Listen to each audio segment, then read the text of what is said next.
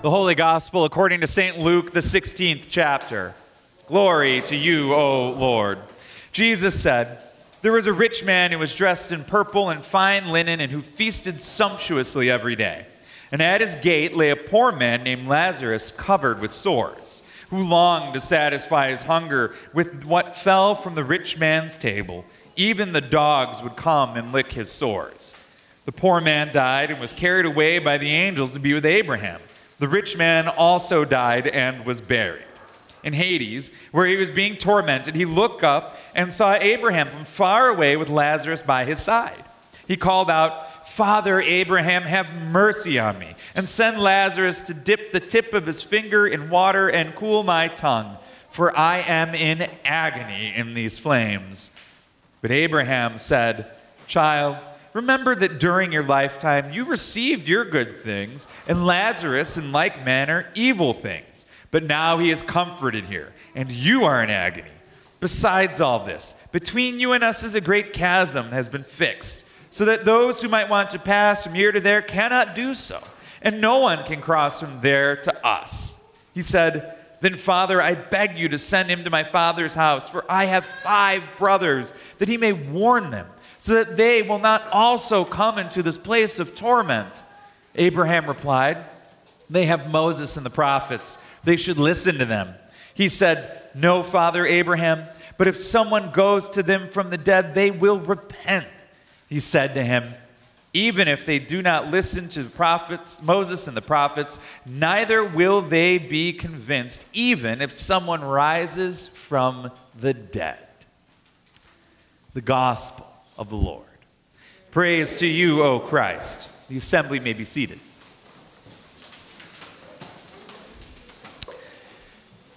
Grace and peace to you from God, our Creator, and our Lord and Savior, Jesus Christ. Amen. It was the summer before my freshman year of high school when I began commuting on the L all the way from the Harlem Blue Line station downtown to Clark and Lake, transferring to the Brown Line, taking it to Armitage. I did that. I was 14 years old, and I had never ridden public transportation by myself my entire life, but there I was, striking out on my own at the ripe old age of 14. My parents made sure I was ready for success. They put in my hand a photo ID that I could use as my bus pass, so I was able to get on and pay my fares without having to worry about it. They gave me a calling card so that I could use the payphones in case there was an emergency and a payphone was nearby, because, you know, that's a thing. And the most important thing they gave me was advice. It was simple advice, but it was important advice. Never engage with strangers on public transportation. Simple stranger danger advice. And I took it to heart. I was really, really good at not engaging people. So good that over the course of 4 years of an hour one-way commute through high school, I never personally ran into any issues, right? It's not that there weren't some close calls, right? Sometimes someone would try to make small talk with me, and I'd just kind of pretend like I couldn't see him. Other times, maybe there was someone who was a bit intoxicated who was looking for attention. I definitely didn't engage there. And even from time to time, there were the panhandlers, some of whom I could recognize by voice alone, who I just never engaged with. And I was so good, in fact, at doing this, and I listened so well to my parents, that this idea, this ability to be able to just ignore people became something I was pretty adept at in adulthood as well. And from time to time, that skill, we'll call it, comes into play. I'll be sitting in my car at a red light, and I'll look over, and I'll see a person in need looking for a little bit of help.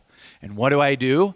I go through the Rolodex of reasons why I can't. That same Rolodex that I had in my mind as a kid as to why I needed to be leery of strangers and not engage, same thing kicks up, right? I start looking for reasons to not engage. Well, I don't have any cash on me, so there's no way I can help this person.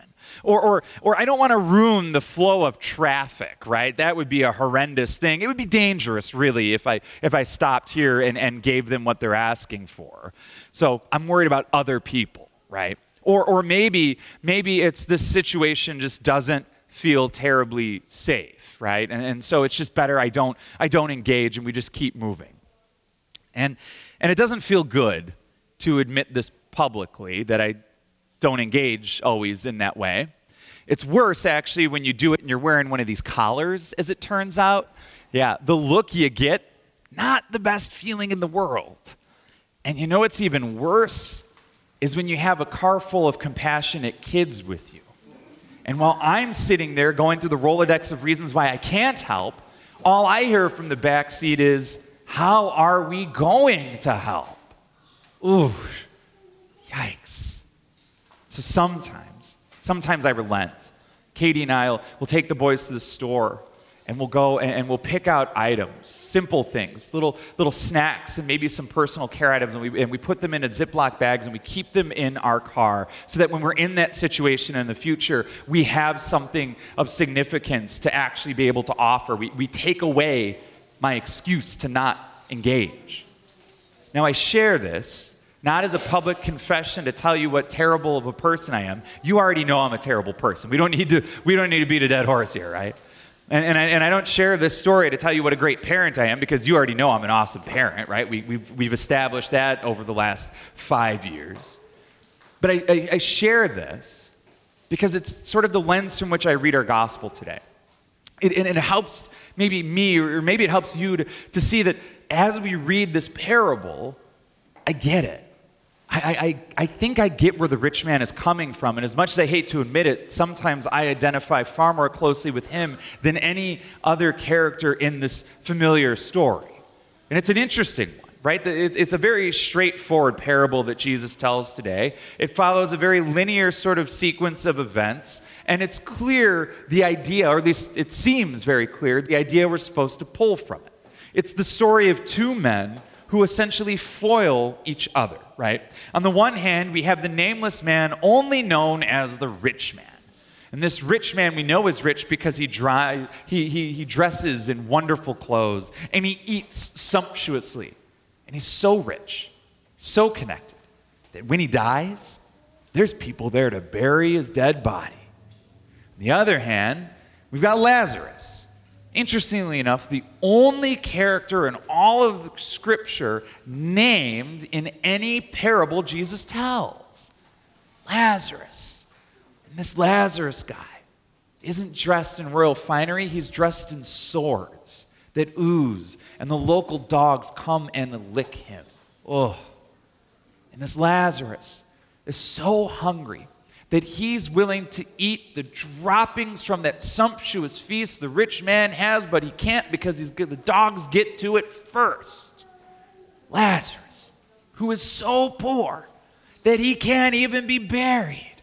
We're told that he's just whisked away into the next life because nobody in this life cared enough to even put his body in the ground. As I hear this story, right? As we hear this story unfold, we start to think, who are we here? And the only thing that connects our characters is death itself.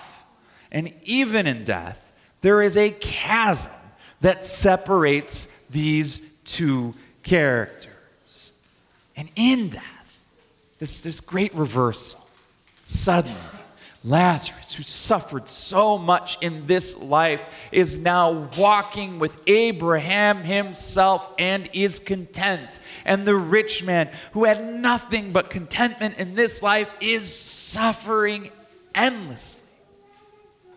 Now, if we were to stop right there, if we were to just end the sermon here, which I've thought about doing, the lesson would be very clear, right? Be like Lazarus, because Lazarus, in the end, wins out. So be like Lazarus. You want to know the problem? I don't know much about Lazarus. In fact, the only thing I know about Lazarus is he suffered immensely in this life. And I don't think suffering is a virtue for us to aspire to. I don't think that God is telling us, go and be miserable, go and be poverty-stricken, go and be covered in sores and be in pain your entire life so that next life you can enjoy things.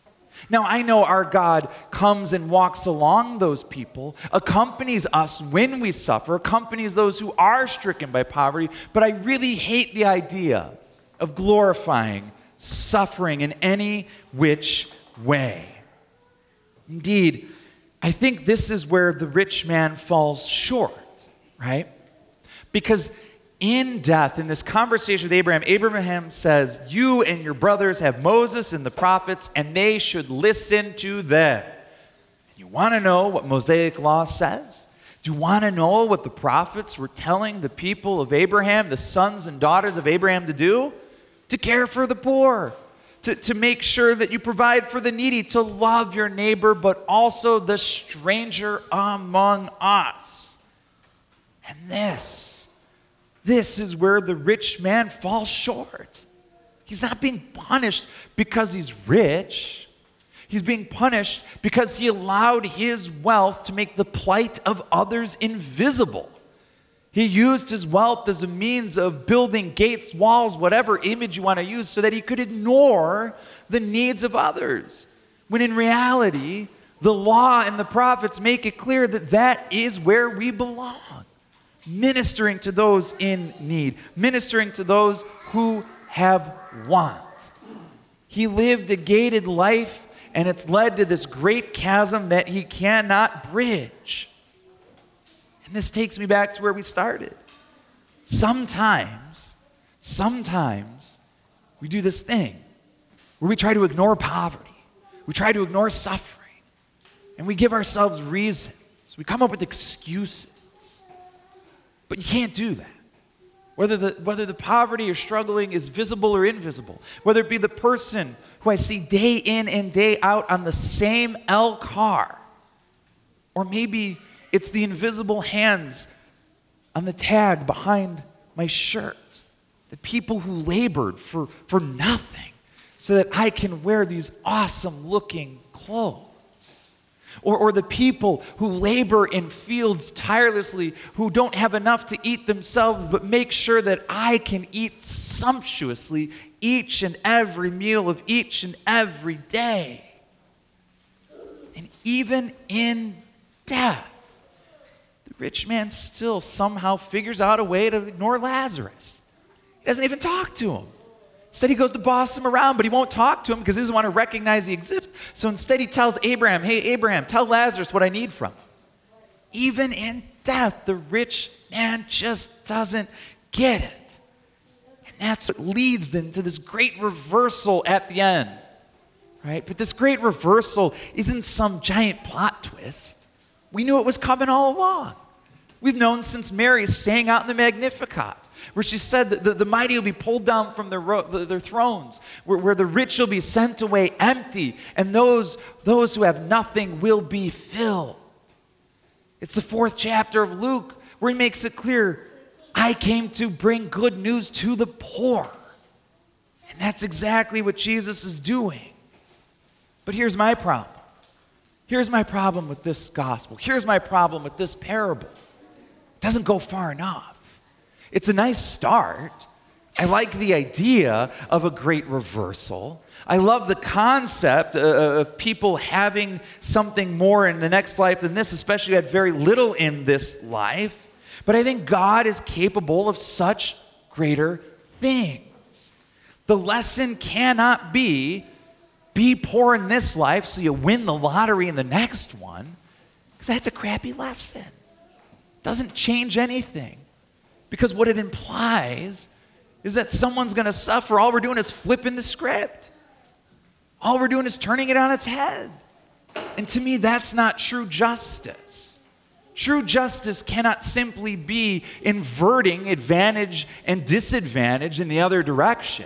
because I think that limits what God is capable of. There's not an economy of justice that exists that says there's only so much to go around, which means only certain people can thrive, but if someone's got to suffer. And maybe every once in a while, those who suffered thrive, and those who were thriving suffer. It has to be more than that.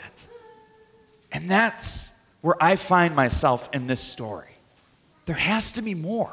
And I think there is. And I think actually Abraham starts to get there, but doesn't quite take us all the way, so I'm going to do it for us, right? Abraham says, think about that idea of resurrection. Some of you are so committed to making others in need around you invisible that I could literally raise from the dead and you would find a way to ignore me. But here's the good news. We are people of resurrection. Just a few minutes ago, our kids told us that this is where they see God. And if this is where we see God, then the resurrection matters for us. And if the resurrection matters for us, it's important we understand why. It matters for us because the resurrection isn't just a great reversal, it is a whole new creation.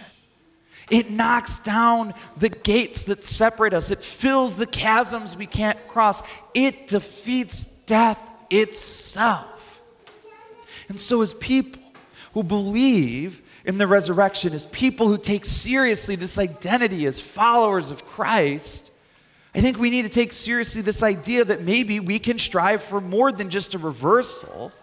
It's not just saying, well, we'll put up with the garbage of this life because the next one might be better. No. Jesus says, you have the keys to the kingdom now. It's already here. Look around. See it in action. My love and my grace isn't a gift for a long distant future. Instead, unwrap the gift here today. A gift of a creation where nobody is invisible. A gift of creation where all have equal access to love and grace and mercy, along with the basic necessities required to live in this life. That is the good news for me today. That Jesus is not limited to a parable. But instead, Jesus has handed to us the good news which transcends even this life. And if this life, all we want for justice is to flip the script from time to time, dear people of God, we have fallen miserably short of what God is capable of doing in, through, and around us. Thanks be to God. Amen.